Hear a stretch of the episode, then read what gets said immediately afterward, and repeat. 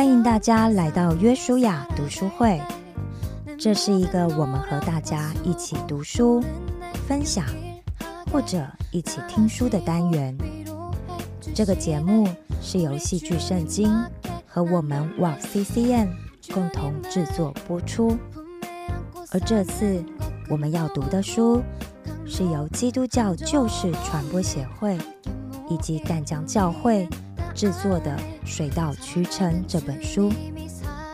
这本书是由廖年明以及张路德两位服侍者累积过去的辅导经历，集合了三十篇生命故事汇整而成。这里面的故事主角。最年轻的有十八岁，最年长的有六十六岁。有单身男女，有夫妻，有父母，有孩子，也有爷爷奶奶。经由当事人对成长历程和原生家庭的反思，再透过牧者辅导的角度，借由前人的经验或者圣经的教导。来协助思考，最后也会提供每一位正好遇到相同情景的朋友们，该如何应应，怎么样为主而活，怎么样珍惜每一个当下的一些建议。但愿每一位朋友都可以在这里得到鼓励，学习到智慧，并且得到从神而来的医治。与安慰。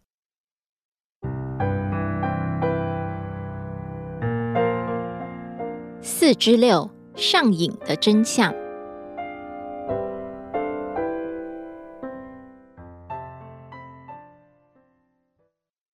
有次上了生命会谈课，对上瘾有更深的认识。失去平衡，失去中庸，就是上瘾。动态式的平衡是重要的。每个人生命都有个洞，而这个洞怎么来的呢？原来是缺爱症候群及内心的饥渴所造成的。有些人是用手游、购物、抽烟、工作狂等等填满心中的空洞，而我是以孩子们认真学习的行为来填满生命的洞。当孩子们整天看电视、玩游戏时，我用生气来回应。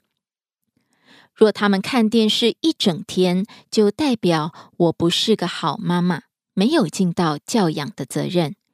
因为我爱我自己，所以我选择放下一切的掌控，并让孩子们有时间、有选择的调整自己，而我只要持续爱他们。当我们面对家人有上瘾的行为时，大部分我们选择的方式是操控、要求、批评、论断，甚至带来关系的冲突。那他会爱自己吗？不会的。他自己忍不住的时候，他自己会想要改变的。而我们可以做的就是祷告、等待、持续爱他。孩子在父母的祝福中结出美好的果子。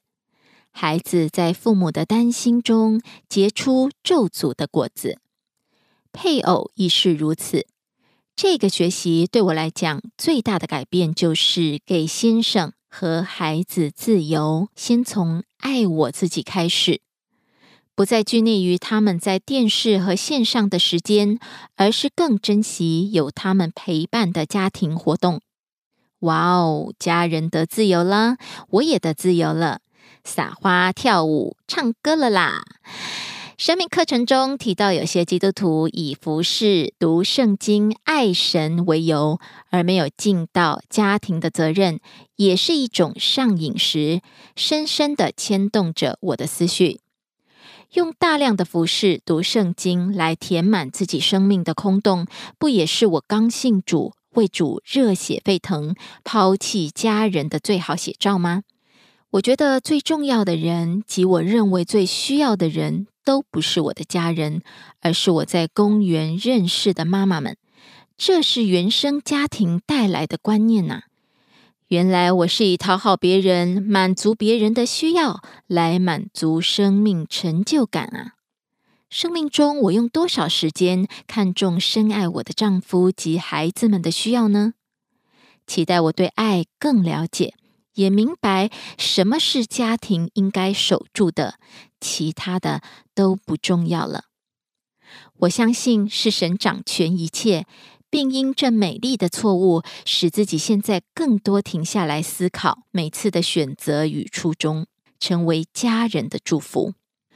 我该如何来填满心里的洞呢？答案是领受神的爱，灵的呼喊，得着心里的满足，保爱顾惜自己。路德姐更是提到，当我们投其所好，热爱自己，就能收到主爱满意。因此，能投孩子所好，以他们喜爱的方式陪伴孩子，勇于探索，肯定孩子回应呼召，孩子们自信、自爱、自重，享受连结，逐梦踏实，梦想成真。勇敢爱自己是不断操练的过程，生命中只要一点点的微调，就会非常的顺利。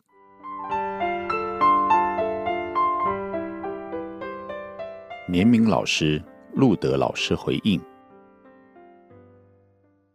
回应一，喜乐的心乃是良药。上瘾行为千奇百怪，有人对三 C 产品不能自拔。除此，酒、性、工作、权力、金钱、购物等等，都可能令人上瘾。上瘾行为有几个特征：幻想进入那个世界何等美好。切断与人的真实连结，重复的做，经常的做，无法自拔。早期科学家曾经对上瘾行为做过研究，让小白鼠喝掺有海洛因的毒水，没有多久，小白鼠便上瘾了。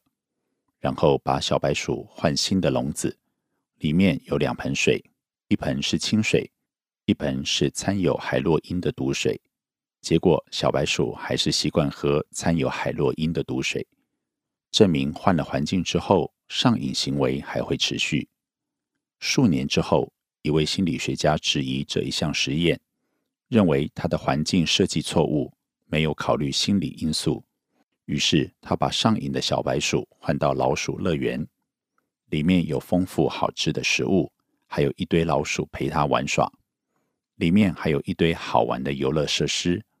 结果，百分之九十六的老鼠都能够戒掉毒瘾，自动选择喝干净的水。于是，对上瘾行为，科学家有了新的观点：上瘾其实是一种缺爱症候群。因为心理匮乏，所以需要借着外界的事物来满足自己。科学家又追踪从越南战场染上毒瘾的美军，回到美国本土后，只要有人爱。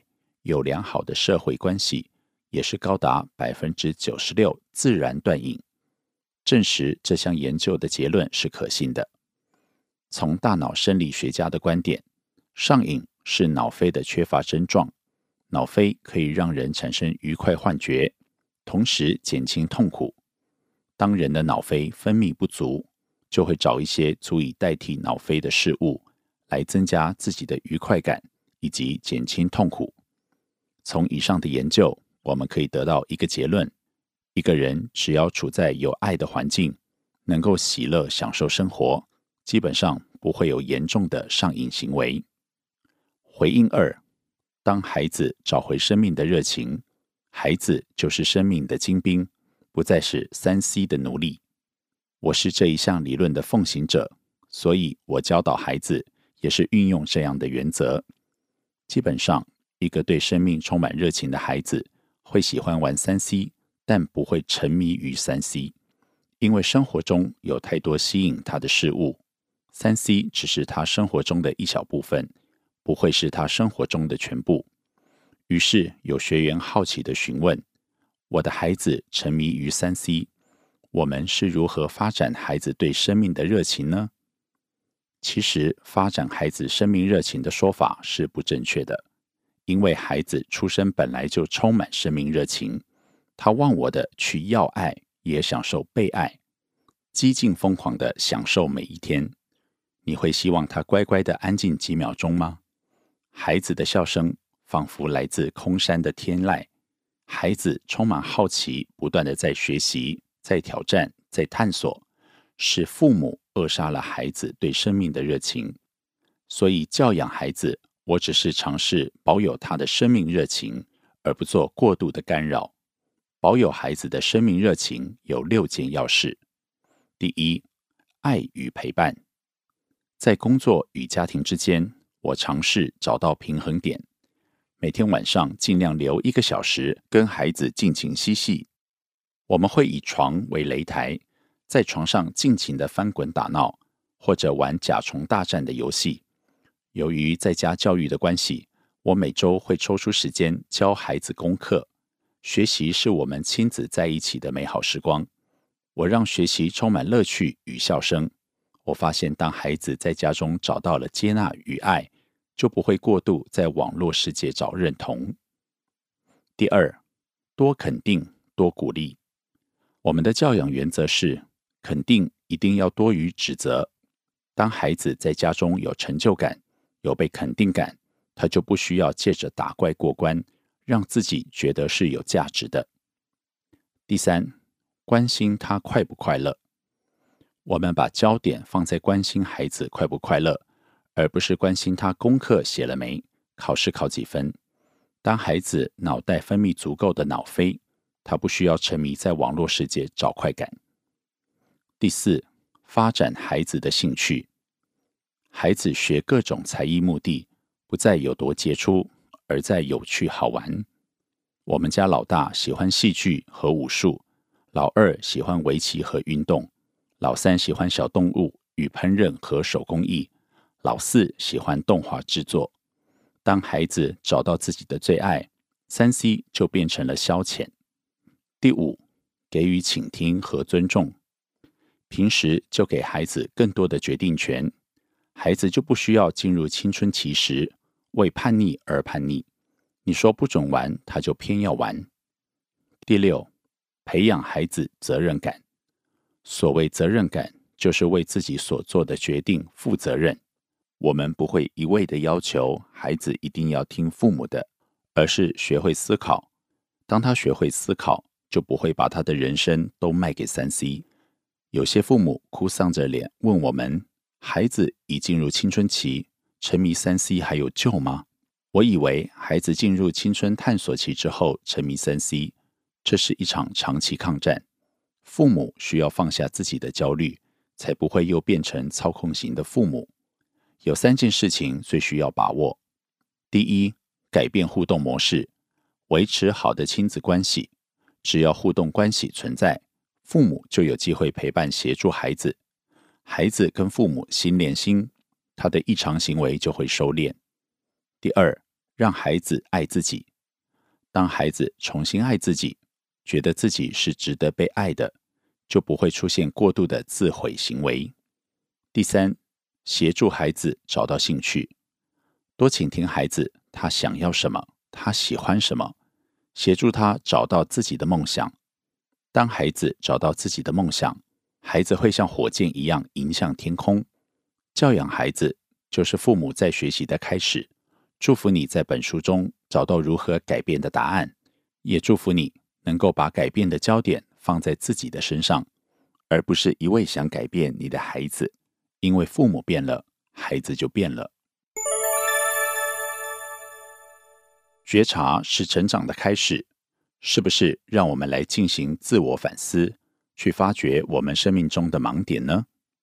第一，我有哪些上瘾行为不做不快呢？第二，我快乐吗？第三。我与配偶、孩子有良好的连结关系吗？唯有实践才能带来改变。我们要不要来尝试做个练习，与所爱的人很专注的聊一聊？请定出保有孩子生命热情的改善行动计划。